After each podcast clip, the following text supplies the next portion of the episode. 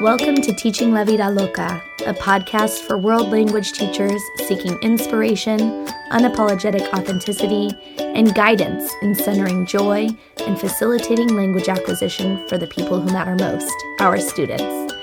I'm your host, Annabelle. Most people call me La Maestra Loca, and I'm an educator just like you, and inspiring teachers is what I do.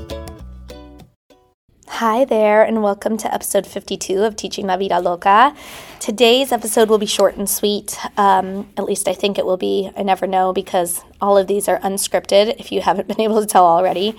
But um, I just wanted to reflect on something that has been challenging for me lately, and I know it is uh, challenging for many educators at the beginning of the year and actually throughout the year, and that is remaining calm and gentle and patient. Um, when I say calm and gentle, I think that is how it is perceived by students more than anything. Um, I reflect back on the moment that I shared with y'all in episode 50 um, when a student in my language lab at IFLT this year, I'm sorry, not IFLT, um, at CI Summit this year um, in Savannah told me, You use kind and gentle words or you use a kind and gentle voice when we're doing something wrong. Um, and so I think it's perceived as kind and gentle or calm and gentle, but it's really patience. Um, patience is not an easy thing for us as teachers, especially at the end of the day or by Friday. Our patience is um, waning, and uh, it's something that we don't realize how important it is or impactful it is to have that patience with kids or how much they notice it because they do. Um, it's been hard to be patient because some of my students I had all of last year, and I'm looking at them and I'm like, oh my God, how do you not remember our entry routine? And we've done it for a whole year. And then I had to stop myself and go, hold on, this is only day three of the day, of the entry routine. We might be in week three, but this is only day three of them doing the entry routine this year. They're in a brand new classroom space. They are mixed in with students who didn't have me last year. They are concerned about making new impressions, making new friends. They're super excited to be in Spanish because they know we get a little crazy in here. They're just coming from another class. And so I have to be patient with my expectations of them because it's only day three of doing this new routine. And yes, it was old last year. We did it last year, but it's new to this year. So I have to extend them grace and patience as they remember what that routine is. So I had to take a breath this morning and remind myself of that. I feel bad because my first period maybe didn't get as much patient, as much patience as my second, third, and fourth periods. But as soon as I remembered that, I was able to recollect myself, and every single class that followed, most kids completely botched the entry routine. But since I was already remembering that I had to extend patience, I used a calm, kind, and gentle voice and gave them some reminders and redirections, gave them praise when they were meeting expectations, and everything felt more doable and manageable because I was in a different place mentally. I was prepared for them to make mistakes. I was prepared for it to not look perfect. And I was prepared to offer praise when it went the way that we had talked about on day one and day two. So um, it's a really hard thing to remember to be patient, but there's a couple more things that you can do to reflect on this and to help yourself. The first is if you're teaching middle school or high school, especially, and even in elementary, these kids are moving from space to space.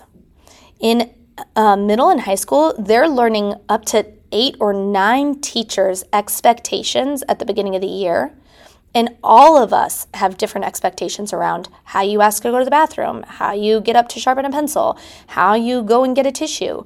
Like for me, tissues, I'm always like, nope, go and get a tissue. D- handle your business. You never have to ask. I don't want you waiting with your hand up to ask to get a tissue. If you need a tissue, you need it. Go and get it. Bathroom. I have a very quick and easy way for kids to show me that they need to go to the bathroom so they don't have to wait for five minutes because sometimes I'm talking and I want to get my thoughts out. I don't want them waiting to have to go to the bathroom, so they have a quick hand signal to show me. Uh, if you're interested in a blog on that, I have a, a blog all about silent hand signals that communicate things in a fast way so that kids can communicate without having to speak. Um, some kids want to wait until they get called on because they want to be able to show me they know how to say puedo ir al baño. How can I go to the bathroom in Spanish? And I love that, but I don't want them having to wait around. Not all teachers are like that. Some teachers want to make sure that you raise your hand before you sharpen a pencil, before you get a tissue, before you go to the bathroom. Every teacher's expectations around routines and systems and procedures are, is different. Some teachers are going to be really, really strict towards the beginning of the year and loosen up as the year goes on. These kids are learning about different teachers' expectations, procedures, routines in different classroom spaces, and they're learning all of them all at once, on top of content. So we have to be patient with our own expectations in our spaces and give them the benefit of the doubt because they are learning so many different teachers' expectations. So you want to be perceived as being calm and patient and using a kind and gentle voice. But really, for us, it's all about our patience. Um, another example of this is right now we have just started classroom jobs they applied for jobs last week. Um, I have 25 different class jobs. Kids filled out job applications. They um, had to advocate for what jobs they wanted based on what their talents are or what they feel strong at and they knew that some of the most desired jobs would have lots of people wanting that as their first choice. So it was really important to advocate for themselves. It's a really cool thing because it teaches them advocacy and it teaches them how to talk in a really positive way about themselves. Um, so they applied for class jobs. I assigned the class jobs, um, and I we started class jobs, and I've already found myself being frustrated by the amount of times I have to remind kids, like, "Did you do your class job?" And then I'm like, "Annabelle, Again, we're three days into implementing class jobs. Yes, we're three weeks into school, but we're only three days into implementing class jobs. So take a breath. Remember we're three days in. Use a calm and gentle voice to remind the kids hey, don't forget to do your class job. Did everybody do their class job? People who have beginning of the class jobs, make sure you finish your do now first. There was one kiddo who went so excited. He was so excited to do his job, he completely bypassed his do now. And at first I was like, oh my God, why are you going to do that? We know it's after the do now. But then I just took a breath because breathing really helps us with patience, by the way. And I said, hey, I love that you're so excited to do your class job. Don't forget, we have to do our do now first. And he said, oh, yeah, yeah, I forgot. And it's so innocent. He just forgot. He was just so excited. Like, why am I getting frustrated with a kid who's over the moon excited about his class job?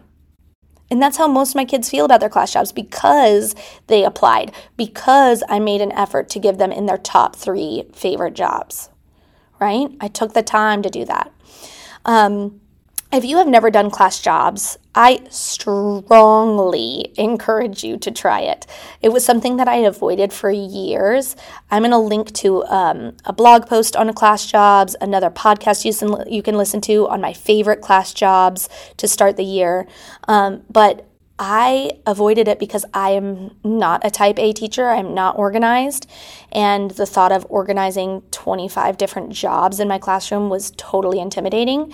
But the reality is, once I realized that it's not really me organizing the jobs, once kids know what their jobs are, how much chaos it would cut and how incredibly mind blowingly life saving it feels on a day to day, class by class basis to have people assigned to straightening your chairs after class, sharpening the pencils, changing the slides, getting the material collected and alphabetized, putting things back where they belong, getting my unicorns back lined up in the order that I use them in the class. Like, literally, I have a job for everything.